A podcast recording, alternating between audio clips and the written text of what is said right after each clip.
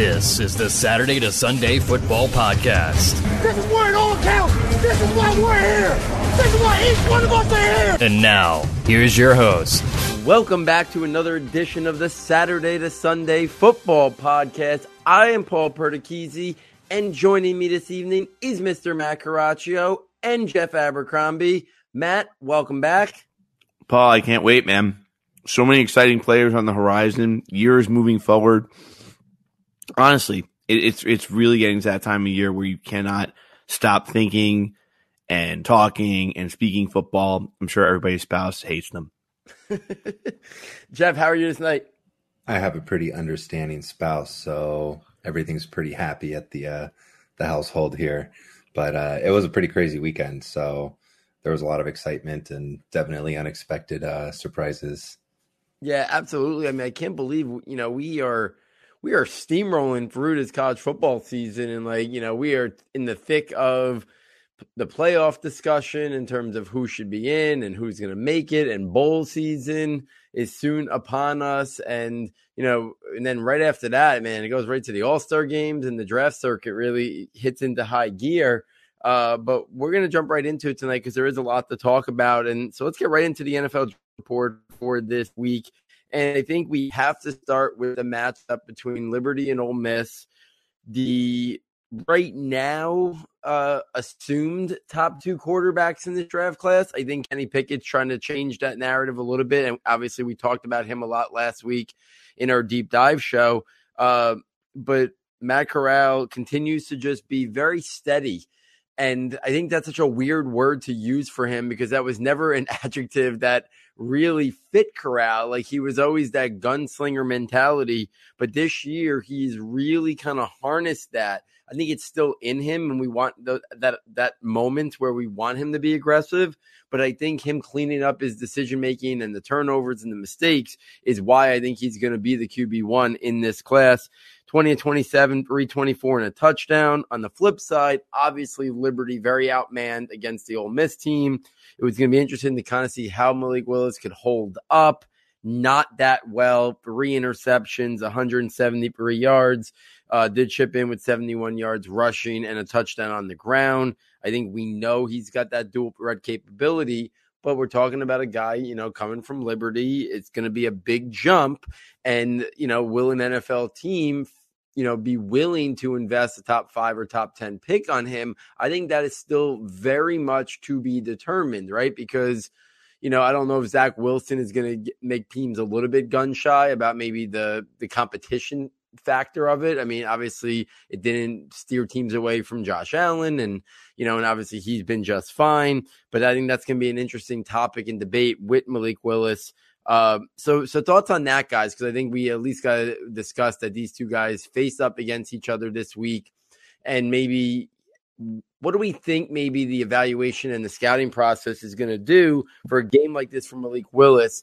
Do we kind of just say, "Oh, outmanned, Liberty can't keep up with Ole Miss," or is this a little bit of a red flag or potential? you know, concern that maybe could hinder his opportunity to maybe be a top 10 guy. Matt, maybe I'll kick it over to you first. Yeah, you know, for me, I think that I think it's I don't know if red flag is necessarily the the, the fair term. I, I, think we have to to to kind of understand the differences between the two teams and the caliber of players, you know, that are going up against each other. And I, I think I think the right term is is that they have to be aware of how he performed given this outman circumstances. I mean, he didn't he didn't really play to the point of a you know a total or percentage or performance where you could say to Malik Willis, hey, you know, you still held your own adamantly given the circumstances and really, you know, it was understood. You, you, you know you threw for 150 yards, you threw for a touchdown, and that was pretty much the end of it. You know, I mean, he, he definitely had a bad game. And I think that that's something that will st- stick in some analysts' minds. I think it'll force some people back to the drawing board. I think it will make some teams a little bit um, hesitant to maybe go down that rabbit hole. Um, because I mean, I know how I know that you know players are, you know, for as much as we want to believe they're isolated from all these circumstances, they are and they aren't. I, they know who they're playing.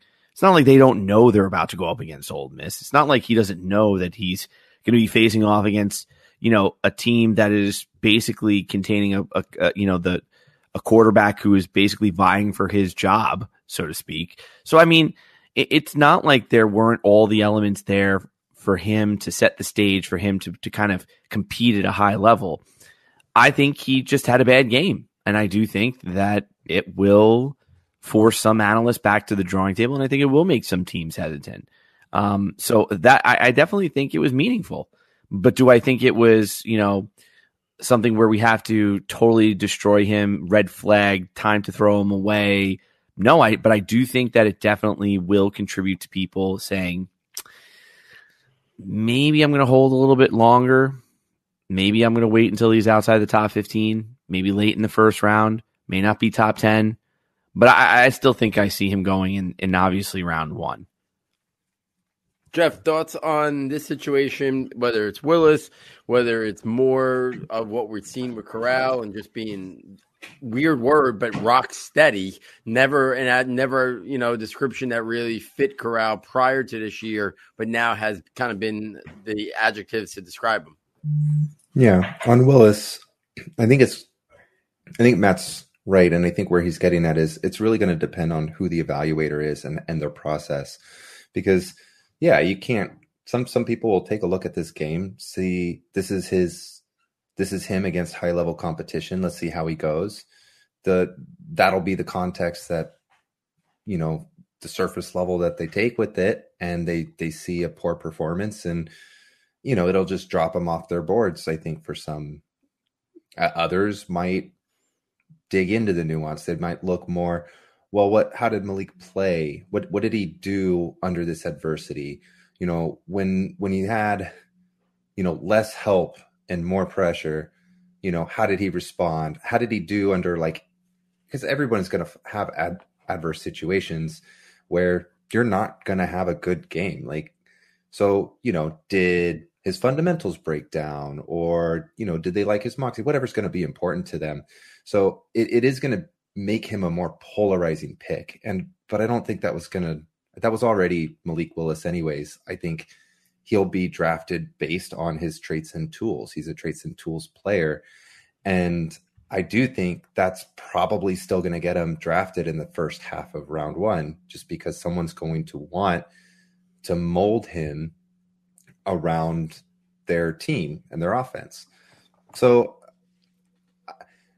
I think, um, and, and I might tie this back into Corral as well. Um, you know, with Malik Willis, you know, this kind of takes, this was sort of his bowl game. Um, there'll, there'll be some more stuff for him down the road, but th- this was really his stage to shine, really make his case for maybe a top five pick.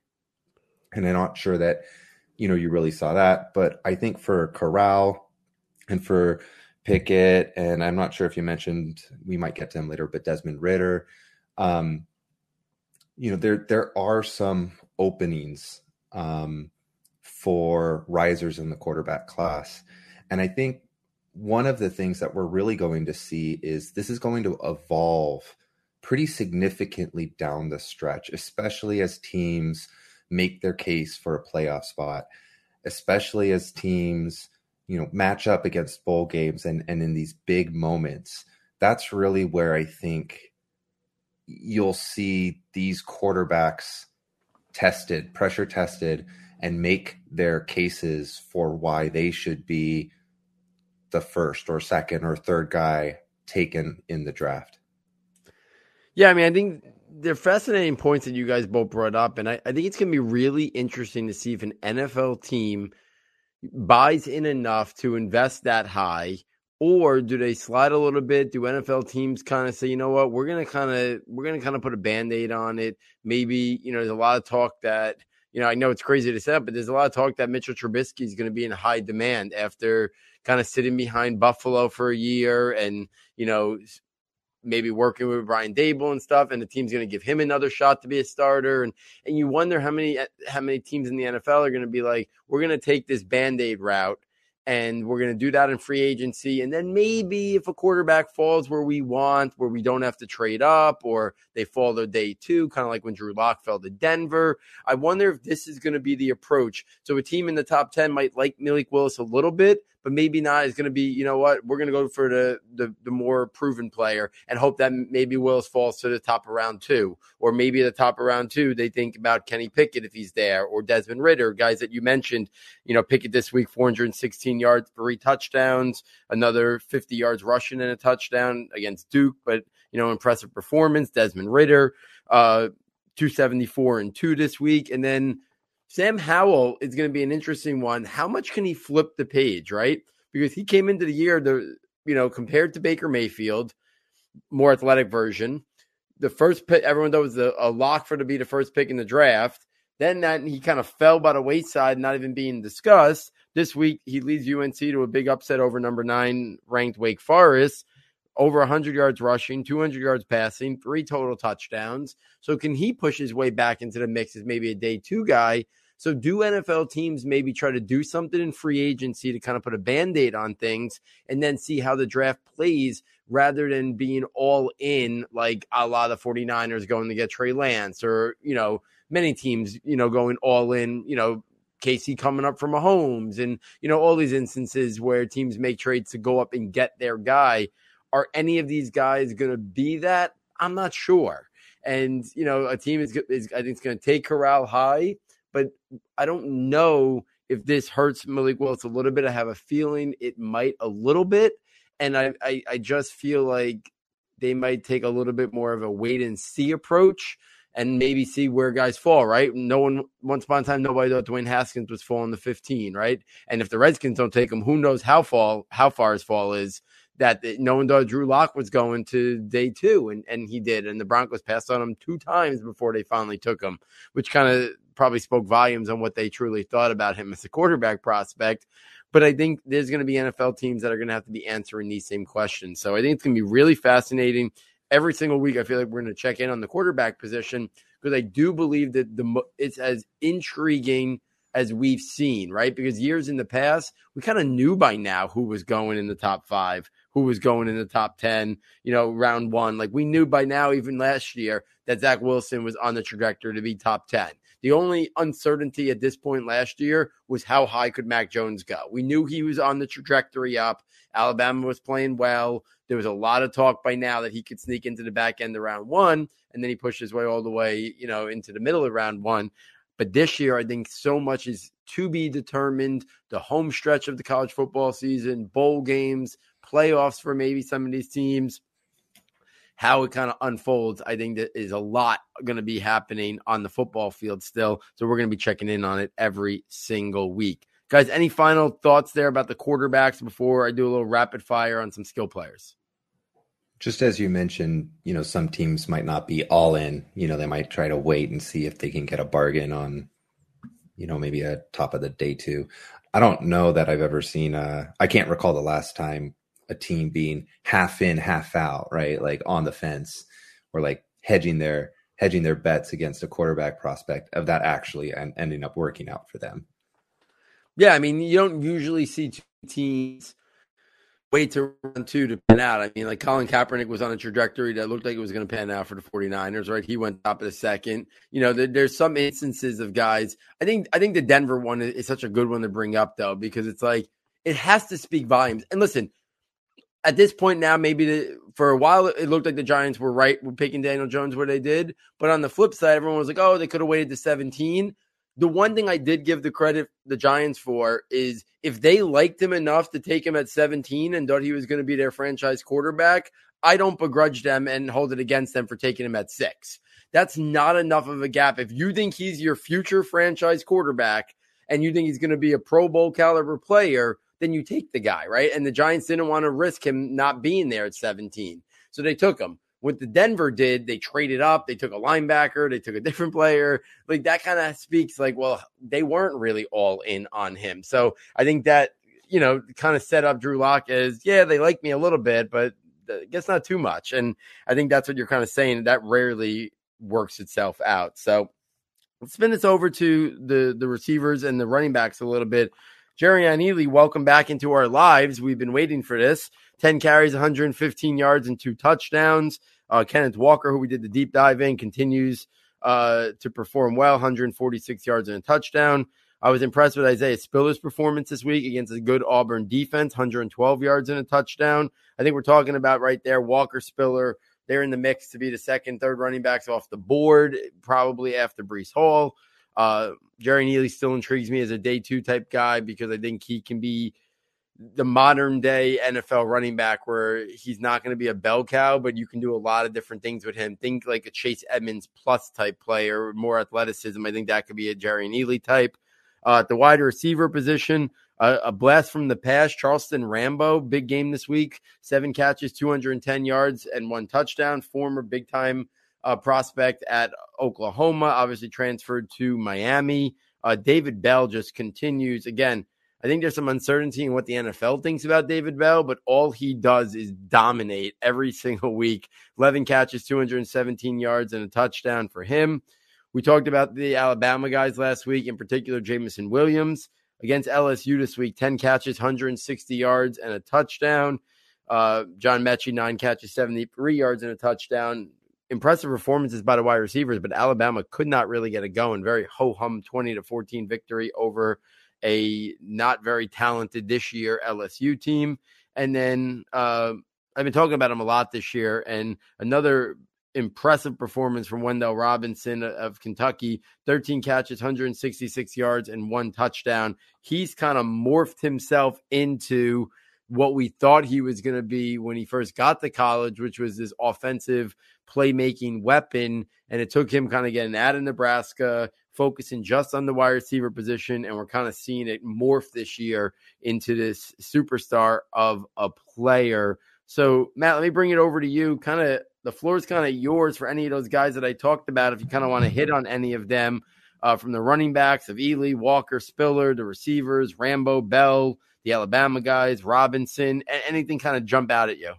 No, I mean, I, I think you mentioned, I think you mentioned most of them in terms of the big highlights. I'm going to kind of stick with Wan'Dale Robinson and Jerrion Ealy, just because, you know, I, I feel like when it comes to, um, I think when it comes to what what intrigues us most about doing things like this, you know, having shows like this, and and why Saturday to Sunday even started, it was because we just enjoyed the idea of kind of combing through kind of the, the the mountain of players and and really trying to understand what is it that makes great players great and and trying to find those qualities in in different players as time goes on and, and being able to project maybe you know where they might be or how well they might do in the NFL. I think that's kind of and I know that's for you, Paul and Jeff, and and and I'm sure for everybody else that's listening. But that's that's what keeps the fire lit.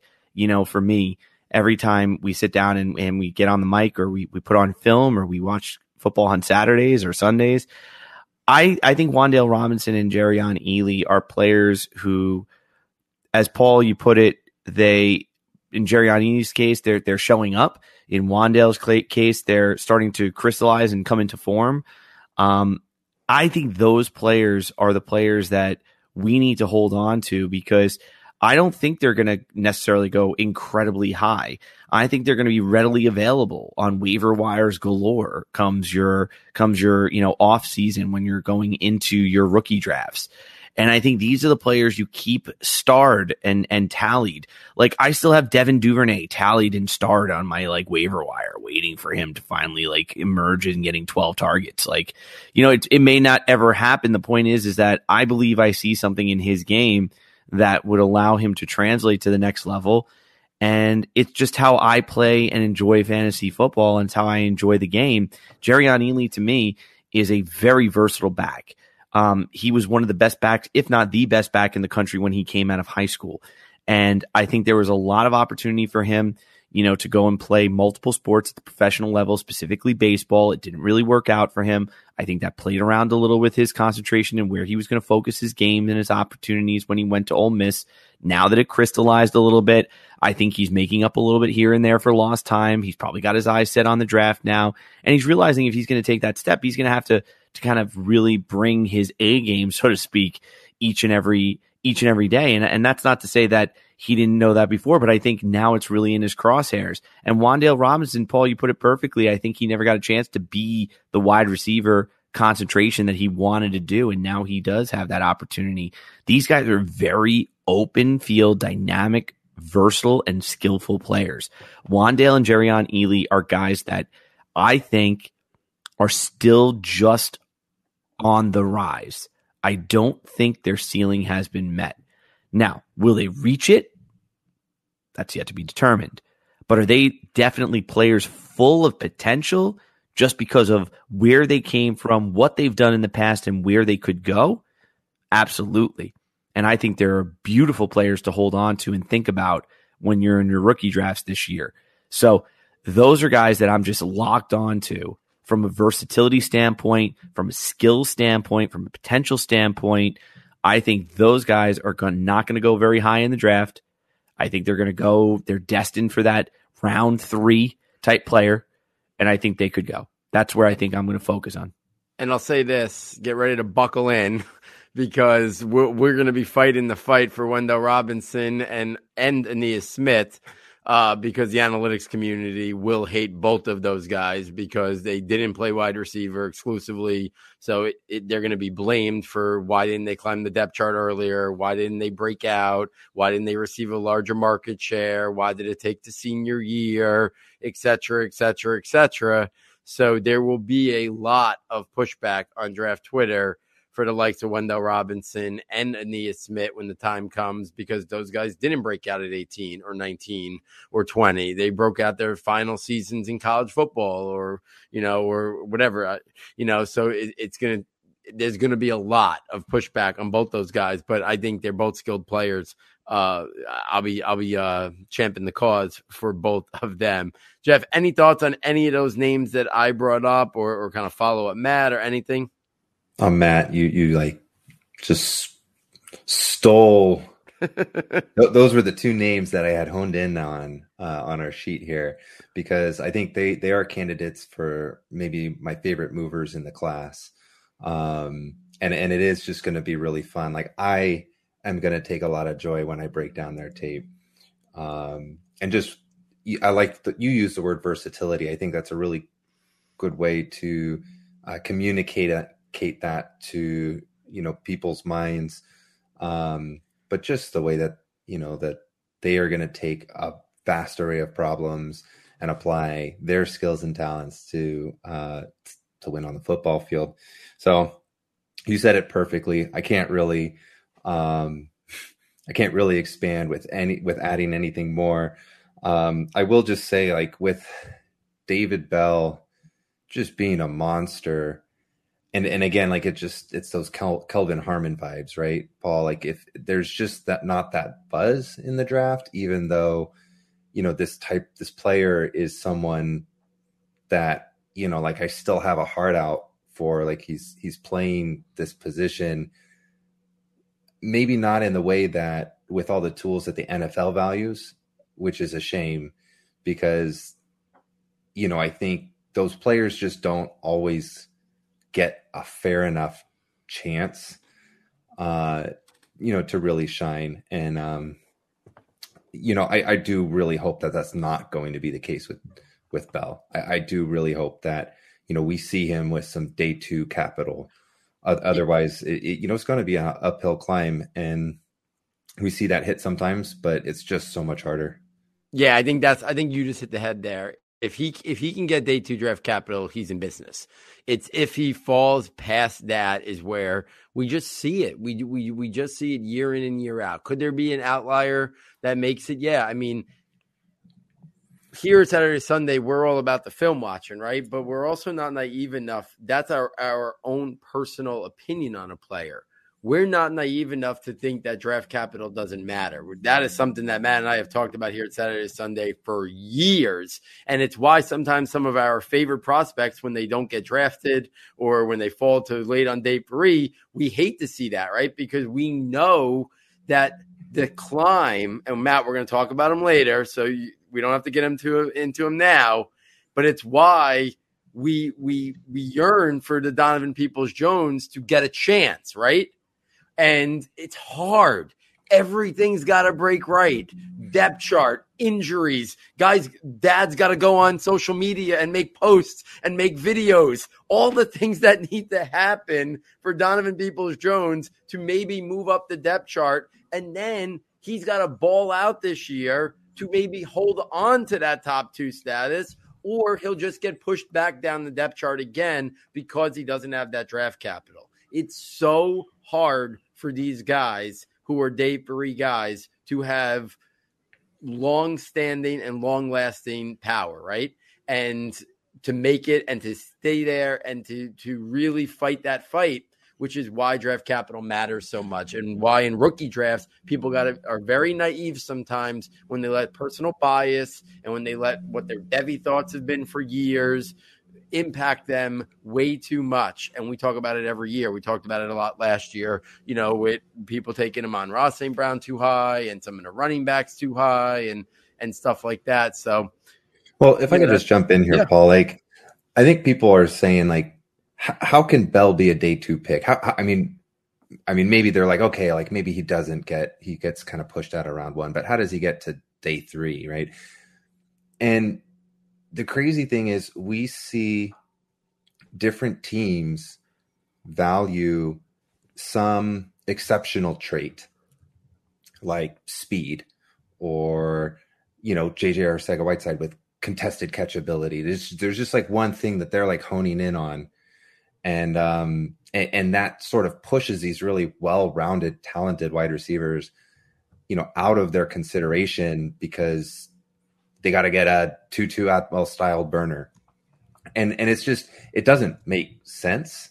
I wouldn't do it. Um, we don't sit in front offices and you know we don't have you know we're we're not falling in love with this one thing that this one player does that we just have to have and um yeah i, I really hope it's not going to be the case for for bell but yeah and, and i think listen listen, there was enough guys that went last year on on day two for wide receivers that I I find it very hard, even in another great class, that David Bell doesn't belong in the top 100. I mean, I just I just don't see it. I I I don't see how it's not how he doesn't belong there. So I hope he does. Uh, but once upon a time, Kelvin Harmon, the name that I keep talking about. I thought he was one of the best three or four wide receivers. For me, at one point, he was my wide receiver one in that draft class. I didn't think he was going to be a round one pick, but uh, because of the questions about his athleticism, but I didn't see a scenario where he didn't go on day two, in particular round two, and then it was like around five. So yeah, my little favorite there was um, Stanley Morgan too. Oh, we loved like, him here. We loved him. Really, the, the route running, runner, the play strength. Yeah. Yep. We yeah. we were big fans about him, and I knew I thought it. he was he, a he was perfect buried. Pittsburgh wide receiver. Just you know, gritty, you know, tough, like plays like fifty percent Hines Ward. Like that's what we know. Yeah. so, but but again, again, these guys fall, and then you know, you know, you're in trouble. You, you, know, like we can't be naive and be like, oh, we're taking him in the third round of our rookie draft because we really, really liked him on film. It doesn't work like that, uh, and I think sometimes people let their bias impact them a little too much in rookie drafts. So let's take this over to a real quick uh, Devy slant report. Uh, Matt, I had eyes on the Ohio State game this week, and you know, it's tough not to walk away from watching Ohio State and be like, wow, what's in the what's on the on the horizon uh, in terms of impact players. And and I came away saying, you know, CJ Stroud, besides maybe Bryce Young in terms of you know quarterback of Alabama, I'm not sure there's a better underclassman quarterback prospect besides Bryce Young and Caleb Williams. Uh, besides CJ Stroud, who had some ups and downs, but I think that's normal. 405 yards this week, two more touchdowns. Uh, TreVeyon Henderson, we've already talked about that. Besides Bijan Robinson, I'm not sure there's a more talented running back skill wise in college football than, than TreVeyon Henderson. And he is that dual capability. You're seeing from, you know, early in his collegiate career how much of an impact he can make as a receiver. And then Jackson Smith-Njigba, 15 catches, 240 yards, and one touchdown. I think we're I think the, the, the question has to start being brought up how high should this this guy be going in terms of underclassmen wide receiver rankings? I mean, are we thinking that maybe it should basically be you know Kayshon Boutte in LSU, and then should we be thinking about Njigba moving all the way up to basically be maybe the second underclassman, you know, wide receiver in the country, like ahead of guys like of Rakim Jarrett, Marvin Mims. Should, is that where Njigba is, is right now or on the trajectory to going? Yeah, I mean, I, I, agree with I agree with Jackson Smith-Njigba being a guy who should be climbing excessively high. I mean, the only guys that I think you could still kind of in your mind kind of look at, like you said, was you know Kayshon Boutte from uh, Boutte from LSU, and then after that, I mean, I'm kind of really hard pressed to get a lot more guys that have really showed out this year that deserve that type of consideration.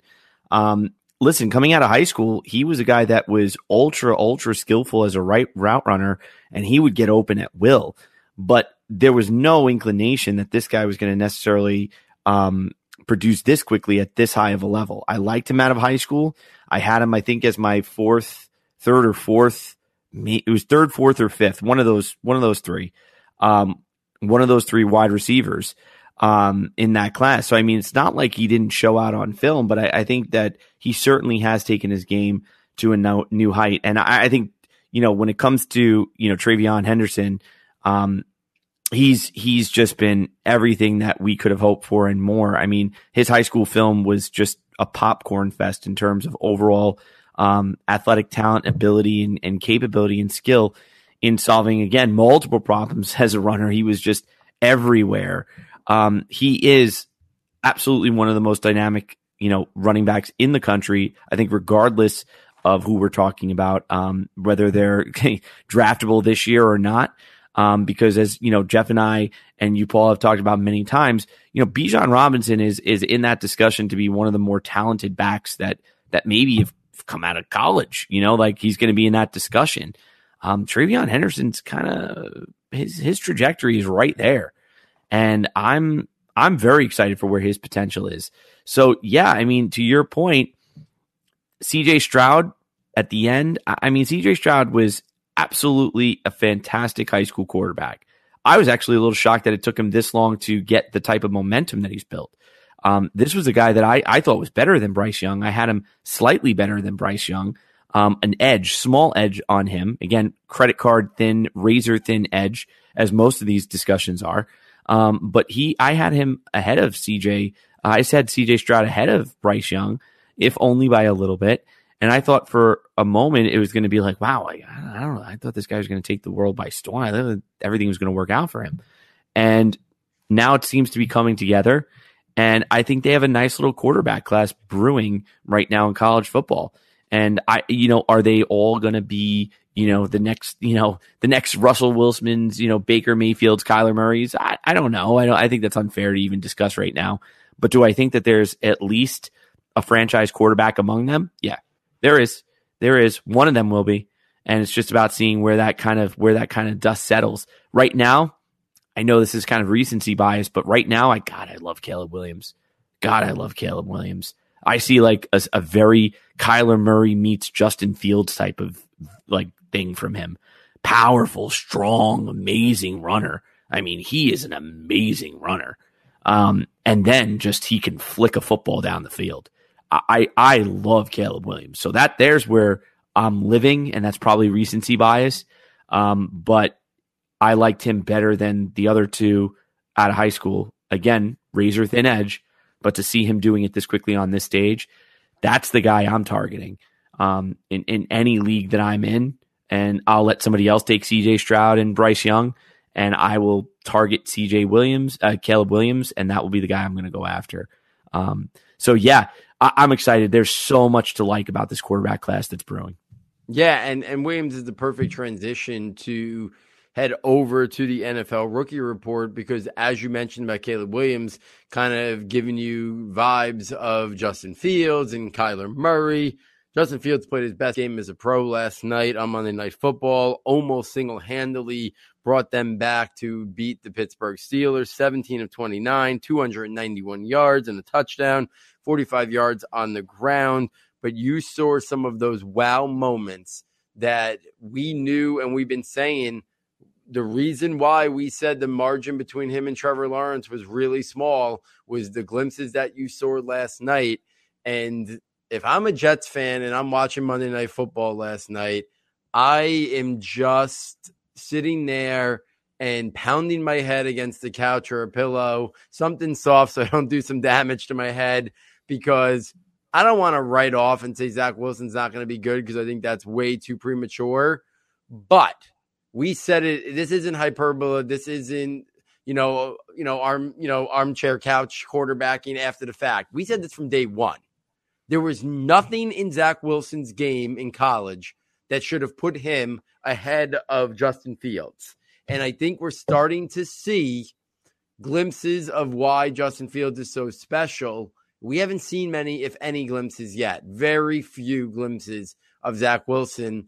And Justin Fields was just a more polished player. He had more athletic ability, he had more arm talent.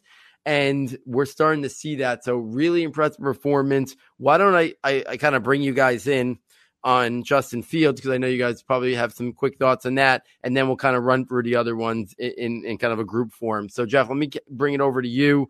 Any thoughts on Fields? I know we've been talking about him every single week, so it doesn't have to be you know a long discussion, but we we have to talk about you know what we saw a little bit last night. Well, I was pretty uh, rough on Zach Wilson last week, so I, I don't have to uh, do the comparison's sake. Um, you know, I will for a little bit because you know, I, I was when watching that game, I think I was texting you guys. I'm like, this is, you know, this is his moment. Like we are really seeing the breakout, and we we saw it a little bit against San Francisco here and there, um, but just you know, those deep balls were connecting. Finally, he was getting, you know, where I was really the most impressed was that, uh, as Matt alluded to last week, they got him out, they got him rolling, they got him in his comfort zone and Fields is finally getting the scheme support that I think he needs at this stage in his in his career. So, you know, we're not talking about you know some extreme scheme at uh, scheme and you know play style agnostic quarterback like you know you've got to give Justin Fields enough support to play his game and and it isn't a you know it is a pretty specific styled game but when you give him that support, you almost beat Pittsburgh in Pittsburgh. Um, and and that's phenomenal. And that might just be where he is now. That doesn't mean he's gonna he he he will grow beyond that. It's, it was kind of like Kyler. Kyler needed that. Kyler Murray needed that. You know, when when he was a rookie, he needed that scheme support, and there were some bumps. And then you know he's grown as a player, where he can be much more scheme versatile. And I think you'll get there with Fields, but for the time being, giving him the support is what's going to allow him to grow and develop. And and honestly, I, I mean, I do have criticisms for Zach Wilson, but you can't you can't say he's getting that either right now, right? Like so, it's an uphill battle for Zach Wilson. You know, even though there are some very merited concerns, um, but that was kind of the same criticism. It's we we were reserving judgment on Fields until we actually got to see him used in an environment that was conducive to his success.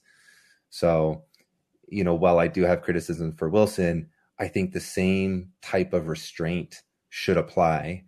Let's see him also hopefully get in an environment uh, conducive to his skill set. Well, you know what? I, I mean, I want to jump in right there because I think that this reminds me of a very similar discussion we've had in the past regarding Josh Allen.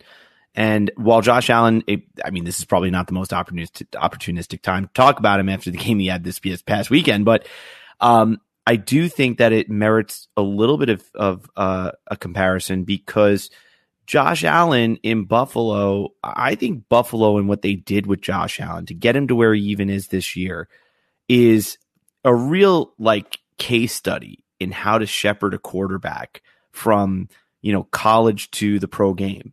You know, they did a lot of things for him, I thought, early on in terms of the way they constructed their team, the types of, you know, pressures and schemes they put him under, where they allowed him to kind of get used to the pro game. That doesn't mean somebody has to follow their recipe, but I do think that to your point, Jeff, I think they did things that allowed him to get into his comfort zone from like a perceptual motor workspace. What he could perceive and act upon were more in unison with the types of problems that he saw in college. You know, Justin Fields, for the most part, Ohio State didn't have him on the run per se, but he certainly wasn't a statue. And his freedom and ability to work, you know, in the pocket, outside the pocket was well within you know, his toolbox and he was able to, you know, break it off and run when he needed to. And you just didn't see that earlier in the season. You saw a little bit, you know, more restraint. And in the last game, you saw a lot more of him getting his legs under him, allowing him to see this, you know, the actual field a little bit better. And I think people forget that, you know, when we're moving and running, we see the things around us very differently than when we're standing stationary it puts our bodies in a different kind of mode of understanding and problem solving. And I just think that those types of things need to be, I think, at least accounted for when we talk about the successes or failures of a player at the next level. I mean, hell, we do it with wide receivers. Oh, he's not really good at that particular route. I don't want to, I don't know why they're doing it. Well, then if you recognize that, well, then take a quarterback who knows how to be on the move and see the world and stick him in a box and tell him to throw a football. It's just not going to work you're not giving them, as you put it, Jeff, very eloquently, the scheme support, or better yet, just as you said, you're not giving them the view of the world they're most commonly used to seeing. That doesn't mean that it can't change and it can't develop. Josh Allen's has. It just means that you got to at least allow them to be able to see the world through the lens that they're most comfortable with right now. Zach Wilson, honestly, it's the same thing. He's not getting a lot of support there either. So I, I think that was a really astute point, Jeff. And, and I think that's something that we really have to be more cognizant of before we start either, you know, judging players and saying good, bad, terrible, not great. Give him a moment. Like I know we're not there yet, Paul, but when we get to DPJ. Um, Donovan Peoples Jones, when we get there, he's finally starting to see some opportunities that are conducive with things he did in high school which is when he was last amazing. And that's where I think we got to kind of think about these guys as they transition a little bit more. Yeah, I mean, you guys make a lot of really good points there. And listen, I don't think Wilson's not a, a throw in the towel yet, lost cause, but it's just we haven't. You'd like to think we've seen a little we would have seen some more glimpses right now, right? We've mm-hmm. seen some glimpses from Trevor, even though the surrounding issues there in Jacksonville has been horrendous. We've seen some glimpses now from Fields, and we've seen development from Fields over the last couple of weeks. We've seen Mac Jones be able to do what New England has asked him to do and run an offense in a way that can lead to winning football at times this year for the Patriots and and smart decision making. So it's just you kind of want to wish that you would see a little bit more from him and and that's where it's a little bit uh, up in up in the air in terms of you know, hoping that they just didn't miss again and this time leave Justin Fields out there and, you know, and not even really didn't even really seem like they were all that into him at all, which was, was a little bit baffling. So let's take this over to the rest of the, the, the rookies I wanted to talk about t- this week. And I got a couple running backs and a couple wide receivers and a tight end. Khalil Herbert kind of got pushed right. We said we couldn't put the genie back in the bottle, but the Bears kind of tried to do that last night. Only four touches for 13 yards for Khalil Herbert. I, I know you don't want to, you know, lose the starter shouldn't lose his job due to an injury. I get all that, but I just kind of thought with a bye upcoming that they would have maybe eased Montgomery back in and still had Khalil Herbert to be a pretty significant part of the offense. That wasn't really the case this week. Uh, I think if another, I think you could potentially use this opportunity to maybe try to buy Khalil Herbert in dynasty leagues. Maybe, you know, try to say, oh, listen, he's just a backup, he's just a reserve. I still would want to get him on my team. Uh, Javonte Williams, one of his best games of the year, 17 carries, 111 yards. Not going to probably see that breakout until next year when when Melvin's there. But you can't watch Javonte Williams and not think young Mark Ingram or Chris Carson type. That's what I when I watch Javonte Williams, that's what I see. Like young, dominant Mark Ingram and Chris Carson at his peak in terms of just delivering punishment, absorbing contact, running through contact, uh, functional receiver, good in pass pro, things that those guys were really good in. Uh, the tight end position, your window's going to slam shut if it hasn't already soon on, on buying Pat Freiermuth because there's not a lot of tight ends to get excited about in terms of long term, in terms of dynasty. Uh, but Freiermuth really got lost in the shuffle last year with Kyle Pitts, right? Before last year started, Pat Freiermuth was thought to be the number one tight end by most people, right? The most complete tight end, potentially the number one tight end, baby Gronk. And then, you know, Kyle Pitts' ascension, well deserved, kind of pushed Pat Freiermuth to unrealistically being compared to Kyle Pitts. And Kyle Pitts, like we said, is a unicorn but he's showing that he, you know, was a very high caliber prospect himself, better than the Cole Kmets of the world, maybe a better, uh, you know, ahead of maybe even guys like Hunter Henry. I think he's on the fast track to be a, a rock solid tight end one, maybe never top five, but could he get into, you know, right after that TJ Hockenson group? Yeah, I think he can. Like, I think that's where the trajectory for Pat Freiermuth in the next couple years. And then at the wide receiver position, it was nice to see Devonta Smith have a breakout game, right? We just talked about him not long ago. Should there be any concerns? Five catches, 116 yards, and a touchdown. Uh, Elijah Moore has his first big breakout game of the season seven catches, 84 yards, and two touchdowns. That was good to see. I still think he's going to be a very impactful player, a guy who's going to give defenses fits with his ability and to get open, separation, quickness, and route running. And then you know, I'd be remiss. Like we talked about Kadarius Toney plenty when he was doing well. So we should acknowledge that the last two weeks he's barely been involved in the offense, and then whether that is to his him an inconsistency, rookie struggles, it very well could be. There's a lot of Giants beat reporters reporters that think that he's just been gutting it out because of the lack of healthy wide receivers and I don't know. It, it's tough to get a it's tough to get a feel for it, right? Because we had that three week stretch where he was really good against New Orleans. Then he was un- unbelievable against Dallas, and then that first drive against the Rams, where he looked like he was on the path to having another ten catch, two hundred yard type game.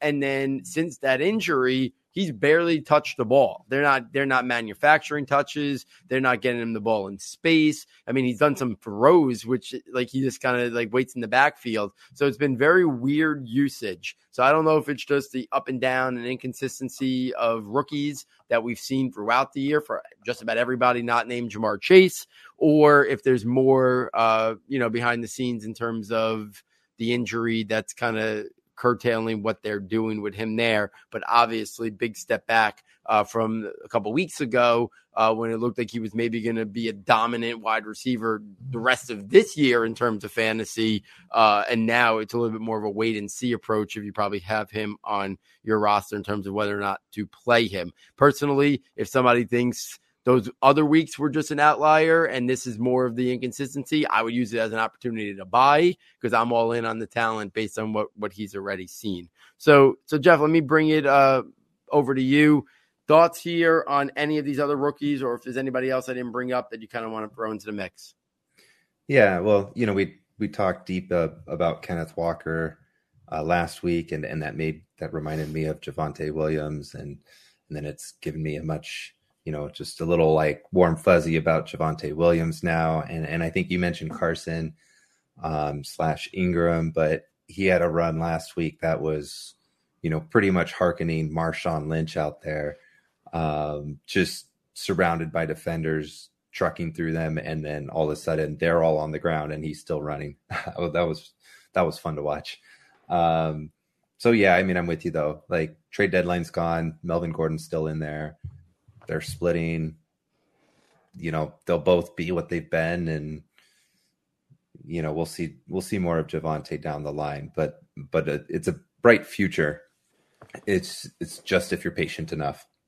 Um, I'll take a little bit of my time to touch on Elijah Moore because you know I, I mentioned last week he was six for six for you know 80 yards or whatever it was as well you know and he was kind of starting to to break out a little bit and you know, I, I put that on Mike White, um, court, you know, Mike White as the quarterback start there.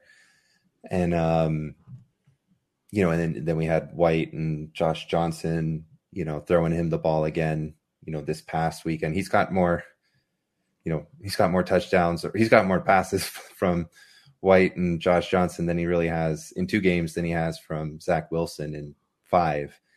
And I highlighted this at the beginning of the year the type of passer Zach Wilson is, you know, sideline kind of acrobatics, just kind of pin it for a for an acrobatic toe toe dragging catch for Corey Davis versus really being able to read the field and and get it to his playmakers, you know, in the in the open field. We're seeing the same thing with Michael Carter as well, right? Like Michael Carter is getting all of this usage dump offs in the open field and allowing, you know, the the Jets, the Mike Mike White and the Jets, they're allowing him to, you know, make plays for them, be the engineer of the offense. Like put instead of trying to put it all on his own shoulders, you know, White's out there letting his playmakers make the play, getting the ball to them, you know, distributing Mac Jones like Steve Nash like, you know, getting it out there. And, you know, Zach Wilson is is playing the Zach Wilson game, which just isn't meshing with those guys. And I don't know if we're going to come back and see Zach Wilson off his injury and him digest and understand and learn this. It's just it's not something we've seen from him in the past, and I don't don't know that like you're going to develop that sitting on the bench watching other guys do it. I, I mean, I I hope he takes that lesson and and understands that there's there's supporting casts around him that can make his job a lot easier. Um, you know, and and and maybe the coaching staff takes a little bit of lessons and, and sort of almost forces him to to kind of take these scripted throws and, and engineering the offense, you know, rather than trying to hit the dagger every single play, keep the offense on schedule. I mean, we talked about Justin Fields.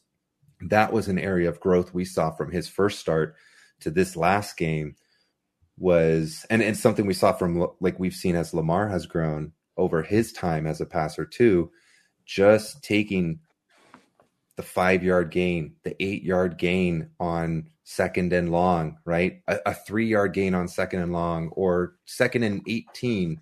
Let's get eight yards and make it third and 10 rather than third and 18, where we have to try to get the first down, where there's almost no plays that you could run to do that.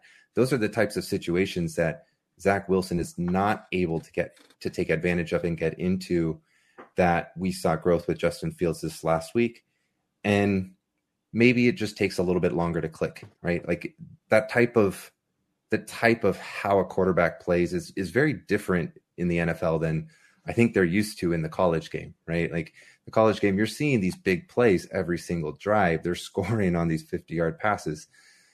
And and it is probably in an adjustment. And we just haven't seen it from Zach Wilson yet.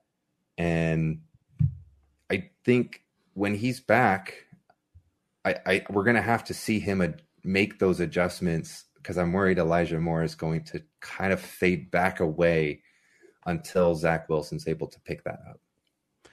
Yeah, I mean, I think you're bringing up a lot of good points there. The the the chemistry or the how they mesh doesn't really fit right now in terms of what Zach Wilson does, what he wants to do, and, and you can make the same case about Michael Carter, right, who we talked about previously. And and Matt, before I bring it over to you, I I, I did want to make note on here you know, because we do always talk about like, oh, draft capital and draft capital, and and Michael Carter was one of those weird ones that he never really seemed to be a fourth round pick, right? That was I know I know that was stunning on draft weekend based on everything leading up to the draft, my own personal takes, but also just the draft experts out there. And I think it was Jim Nagy went on Twitter, you know, director of the Senior Bowl, and he said that everybody had a day two grade on Michael Carter. Everybody who was down at the Senior Bowl and he only fell to day three because of some injury concerns. I don't think though that was very public. That was news to me when he tweeted that out. So see, so there are sometimes instances where context is needed. I didn't think there was much of a difference between Javonte Williams and Michael Carter. Different style players for sure, but I thought they were very both worthy of being day two guys. And then when Javonte Williams went top of day two, and Michael Carter fell all the way to round four. I thought that was really weird that there was a two full round gap from early round two to early round four. and there might have been now more med- some medicals that caused that to happen, which I think makes a little bit more sense based on everything we were hearing up until uh, draft weekend. Matt, any thoughts on if you want to talk about Michael Carter or any of the rookies that either I talked about or Jeff kind of expanded upon as well? Honestly, I think you guys covered it pretty well. I think the the, the only rookie that kind of stood out to me and, and guys to to kind of take into consideration is, you know, when we talk about you know this tight end class and and really what to make sense of and how to make sense of them. I think Paul, you hit the nail on the head. That door for Pat Freiermuth is rapidly closing if it hasn't slam closed already. And I think at a position, in my opinion, you know, I equate this to taking this purely away from the the world of performance evaluation and scouting and looking at this purely from fantasy football and fantasy sports perspective this is like getting the shortstop that hits home runs is getting a tight end that could really produce for you. And right now there really isn't that many that are producing at a clip that are commiserate you know, with the likes of Travis Kelce or the likes of in his prime or currently right now, even if you want to talk about it like the TJ Hockenson, Mark Andrews, and those guys. We don't have guys, Dallas Goedert. So I mean, we don't have a lot of those guys that have those elite premium upsides. And when you see one that potentially could be the guy that could kind of go out there and make his name, like Pat Freiermuth, who's already doing it, who did it in college and who's now translating to the next level. I think you got to pull out all the stops to go get him. You know, I really do. And I think that's a player you have to go after. And I would honestly keep people's eyes open to that and say, I think a great tight end on the team, on your fantasy football team, can really be a difference maker when it comes to your league. Yeah, I think you bring up a bunch of good points there. And, you know, Freiermuth is one of those guys that I just think people got, they undersold him too much leading into uh, rookie drafts and even the NFL draft because we were were trying to compare him to Kyle Pitts and it, it, wasn't really a fair comparison. They're basically Kyle Pitts is basically a wide receiver designated as a tight end, and Pat Freiermuth is more of a traditional tight end. And if we just were comparing Pat Freiermuth to T.J. Hockenson's and Noah Fant and those people, I think the vibe around him might have been very different. So let's let's close out tonight with the dynasty fantasy report, and I'm gonna I'm gonna keep this very tight tonight to six wide receivers that you know you don't have to talk about all of them, but but but kind of pick and choose your spots of guys that I you know as I watch football this week, these are the guys that for whatever reason kind of stood out to me positively or negatively. One was OBJ cleared waivers. Could you imagine there was a, a a moment a, a, few years ago that we thought OBJ would be released and clear waivers. By the time people listen to the show, he might have picked his new destination. There's some rumors tonight going around that the Patriots have reached out to him. I, I get why. I'm not sure I would do that to Mac Jones, but that's a different story for a different time. Uh, but w- where do we possibly value OBJ for, for Dynasty right now? Second, Brandon Aiyuk looks like he's slowly turning the corner in San Francisco? Is that an opportunity to buy? Is it an opportunity to hold? Do you use it as an opportunity to maybe get out because you maybe can get something a little bit more for him now and you still have long term concerns that San Francisco doesn't really like him? Uh, so that stood out to me. Donovan Peoples Jones, we kind of brought him up before. Can he seize this opportunity and kind of put a stranglehold on being a top two wide receiver for the Browns, or is his time, you know, where he's going to get that opportunity going to fade by next year, and they're going to put resources in the draft and free agency that's going to shoot him right back down to like fourth on the depth chart, or should he be a guy that we're targeting as a buy low in dynasty? Fourth, Laviska Shenault, do we think that he's to blame? Or the scheme is to blame because this was not what we thought we were getting from Laviska Shenault this year. So I think there's a lot of question marks surrounding Laviska Shenault.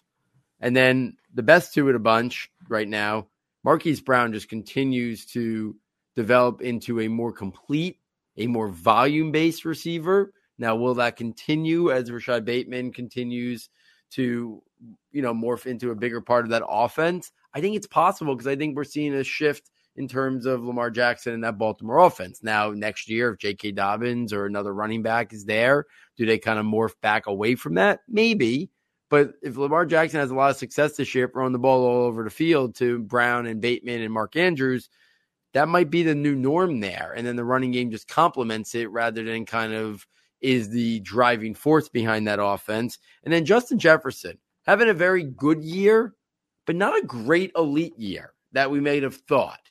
Should there be just a smither of concerns that maybe we pushed him to the top, the tippy top of the dynasty wide receiver boards after last year, rightfully so. And maybe should we have a little bit of pause to say maybe he's got to be moved down a little bit till we see another one of those monster years? I'm not saying that's the case. I'm saying, is it a question that we should be having? So, Jeff, let me bring it over to you. Again, you don't have to talk about all six of them. You kind of pick and choose your spots. Maybe Matt can kind of uh, volley up on some of the names that maybe you didn't talk about or, or expand upon what you did. Uh, but I'd love to hear your guys' thoughts on this to close out the night. So, Matt, how much are you going to pay me to let you talk about Donovan Peoples Jones? I was, I was going to say, Jeff, that, what he just said to you was talk about everybody except Donovan Peoples Jones um, and then that'll be fine. I kind of figured. I kind of figured Jeff would just was gonna just not talk about him. well, I'd love to talk about him because I, I love him too. But um, no, but no, no. I, I, think it's a great. Oh no, think, no. I've got other. I've got other guys to talk about. No, You're I mean do a great job. We're we're arguing over Donovan Peoples Jones, which is amazing because you know what? I think he should be at the top of the dynasty rankings. But wait, that's another story. For well, we're we're already flying the 2022 flag. It just came early, and, yeah, and that's, that's, a good right. lead in for for OBJ because yeah, I think you said it well. Like, who'd have thought that he had cleared waivers? And and I just mm-hmm. don't think he's going to make an impact to wherever he does land, at least from your like fantasy landscape landscapes, because if he was going to walk in and have a noted impact to whatever team he walked in and and their receiving corps or whatever, they would have claimed him. You know, like if he was going to factor into somebody, some teams' immediate plans, you know, to make a playoff push, they would have put a claim on on him. Maybe there's some financial stuff there too, the seven million dollars. I just if he's that guy, uh, and I just I don't he hasn't played that way for four years. I, I he's still a good player.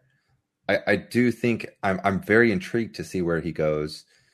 Like you, you said, New England and Mac Jones, and and I feel you there, Paul. Uh, his his preferred place is Green Bay. That should be enamored. The yeah, but they don't the seem enamored with no. him. They're not like chasing him hard. And a couple other teams are reaching out big, like New Orleans, because they wanted to trade for him at the deadline. So he might go there, and that'd be a pretty good spot. But but you need a. I mean, I think a quarterback with like Aaron Rodgers, and this might be where you were going with that, Paul. You know, that's the type of of signal caller uh, passer you know the personality i mean get into all the aaron rodgers personality stuff right? Mm-hmm. but you know he he can command that that offense command that team regardless of a personality as big as obj's right? And so yeah I th- that's probably the best landing spot. I think obj sees that too. But i mean, I mean we'll see. I just it'll be intriguing. I don't think it's going to make a major fantasy impact this year. He might squeeze in and and kind of float into your deep wide receiver three range, maybe a flex play, but I just don't see him coming in and being OBJ, right? Like I just that that's probably not in there. Uh at least this year. Um so let me touch on Justin Jefferson, the guy who's having so much fun playing football. He's windmilling his way down the field trying to hmm. make a block for Dalvin Cook. I mean, if I were to tell you right now, so so Ja'Marr Chase, right? Darling. If I were to tell you right now that he was going to have a, you know, 11, 1200 passing or receiving yard year with, you know, hand like a good eight to 10 touchdowns, those kind of fluky stats, like, you know, would you just all of a sudden be off of him? Like I wouldn't. I just, you know, receivers go through this kind of stuff. I, I don't Justin Jefferson is an extremely talented wide receiver who has done things that we haven't seen before from from receivers in the NFL as a rookie. So, nah, I, am not worried. I, am still pretty happy with him it's you're not always going to get the top end elite. Per, like you're looking at it with Patrick Mahomes right now. You might have the most elite players at the position not giving you your most elite numbers, and that just kind of happens for stretches. But it doesn't mean that I'm off of them by any means. Um, and maybe since since I'm contractually obligated to talk about Brandon Aiyuk, I take offense at the categor the categorization that you said about him slowly regaining his place in this offense because I don't know about you guys, he was playing out of his mind last weekend and and there was those fumbles, the offense really shot themselves in the foot. You got 17 points on the Cardinals. You know, that could have been 31 points. You know, they they were they just gave up some untimely mistakes but to Brandon Aiyuk and like what he has done specifically, just incredible catches, creating the space he needs for his quarterback, being a reliable target in big moments. I mean, he had that fumble, but the catch right before that, and he bailed Jimmy G out on a high throw, really just going up, grabbing that ball, coming down on a big play. He doesn't fumble that. They're in the their their first and goal. Deebo is dealing with the calf. That's something that we know Deebo deals with is is injuries.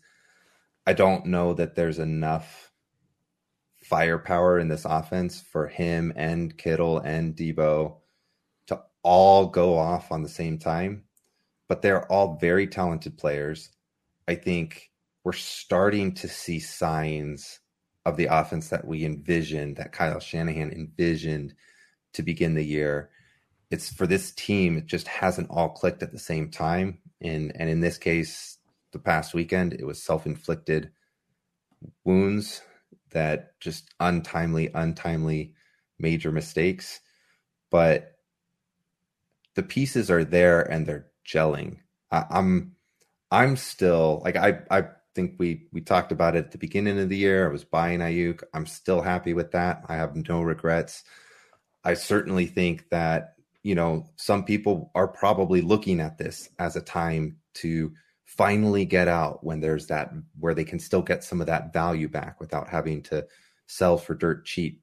Well, that you know, that's a great opportunity again for me to say, I'm still going out and buying Brandon Aiyuk because what you see on the football field is an extremely talented wide receiver in the veins of like a Jerry Jeudy esque, a Calvin Ridley esque type player who I think could could be that. I, I, mean, it, it's up in the air exactly what his role will be and how he'll be able to fill that.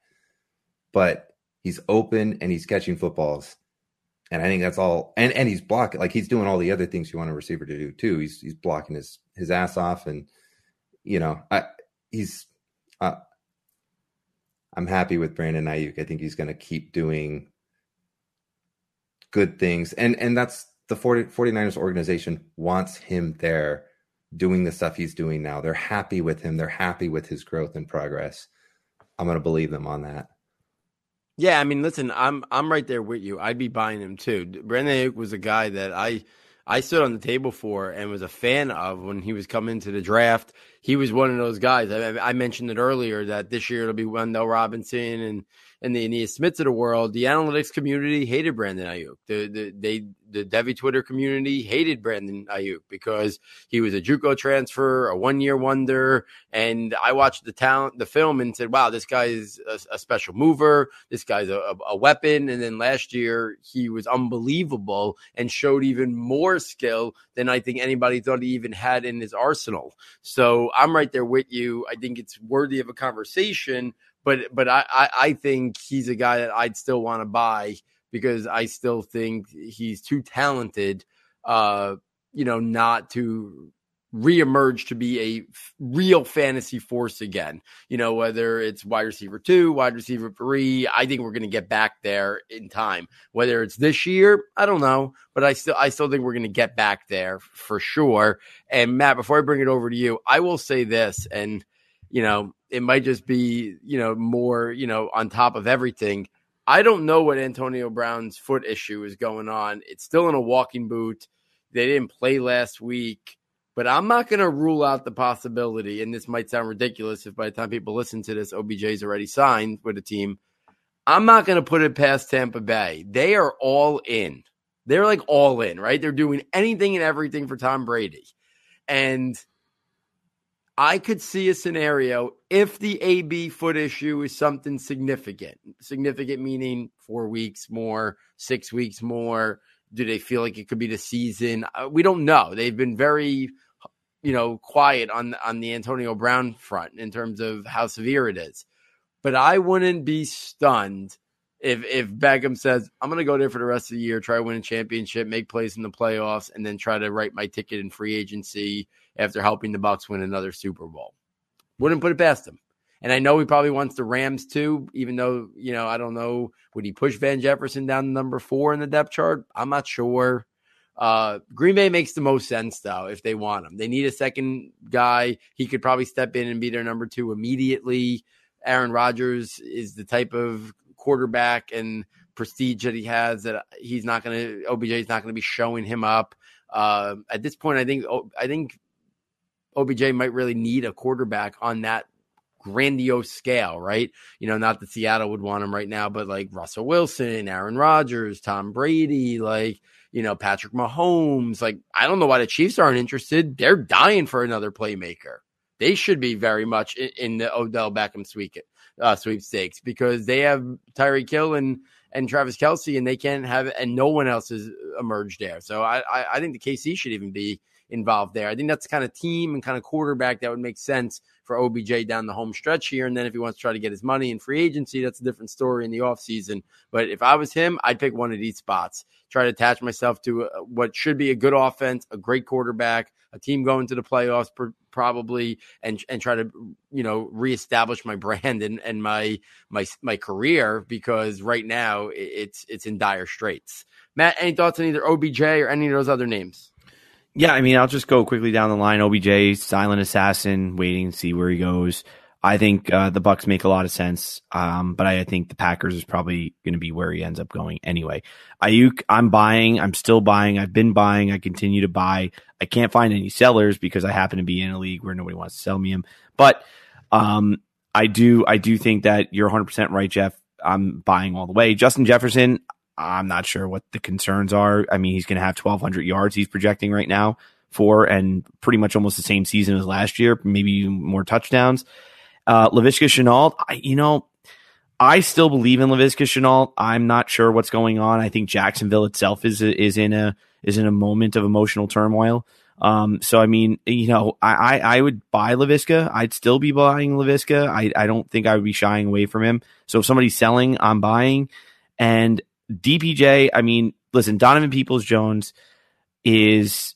Uh, you go back to, I, I think it was, I, I want to say it was, um, let's see, it was, I think it was when he had like, you know, two catches for like, you know, what is it, four catches for like 101 yards or something to that effect with the two touchdowns.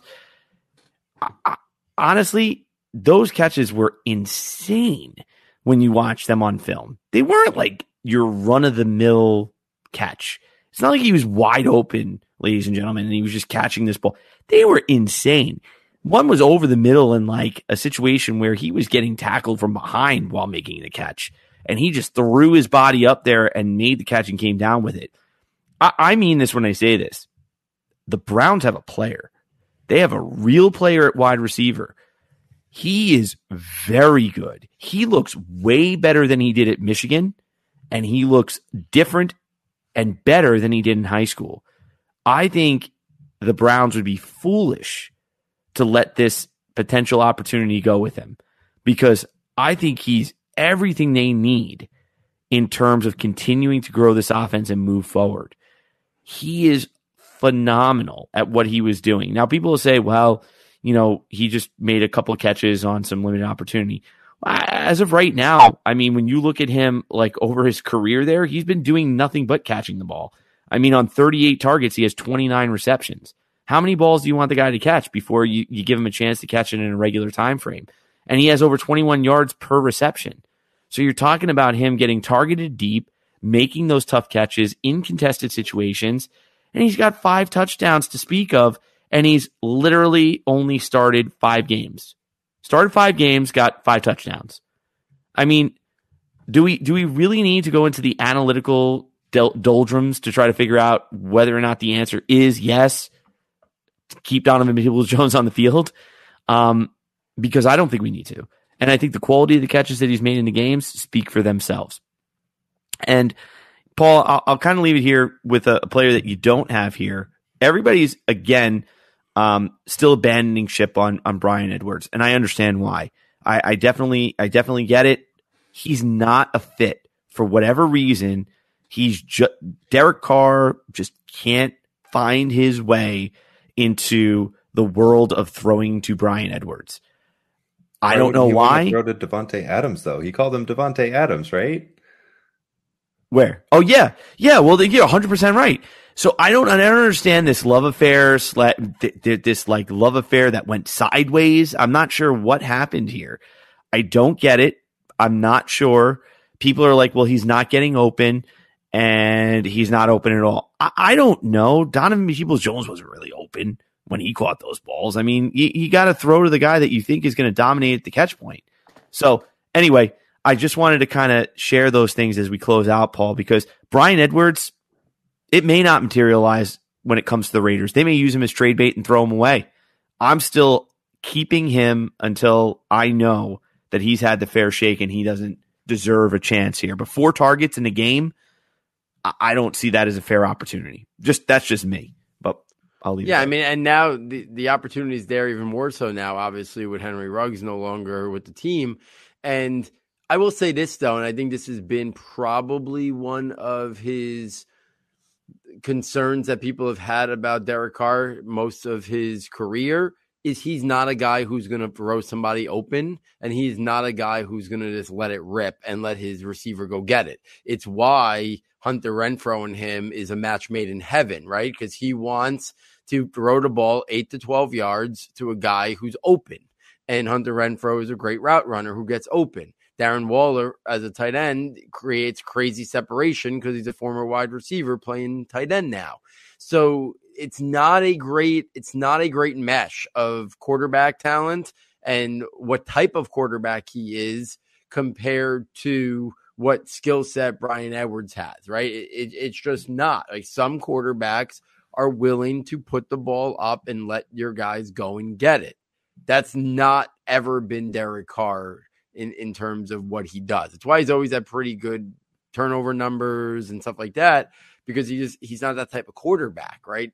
So I I I wonder if that's part of it, right? Someone says, "Oh, Bryan Edwards is not getting open," but Bryan Edwards might never be a guy who's got crazy separation. He's a guy who wins in a way, and I'm not saying he's going to be as talented, but Kenny Golladay doesn't really get open either. And he never really got open, even in Detroit much. But he was a dominant player at the catch point, vertically down the field. Kenny Golladay made a career for himself and got mega money in free agency because Matthew Stafford was the type of quarterback that would push the ball vertically, that would give his receiver a chance to go get it and make a play.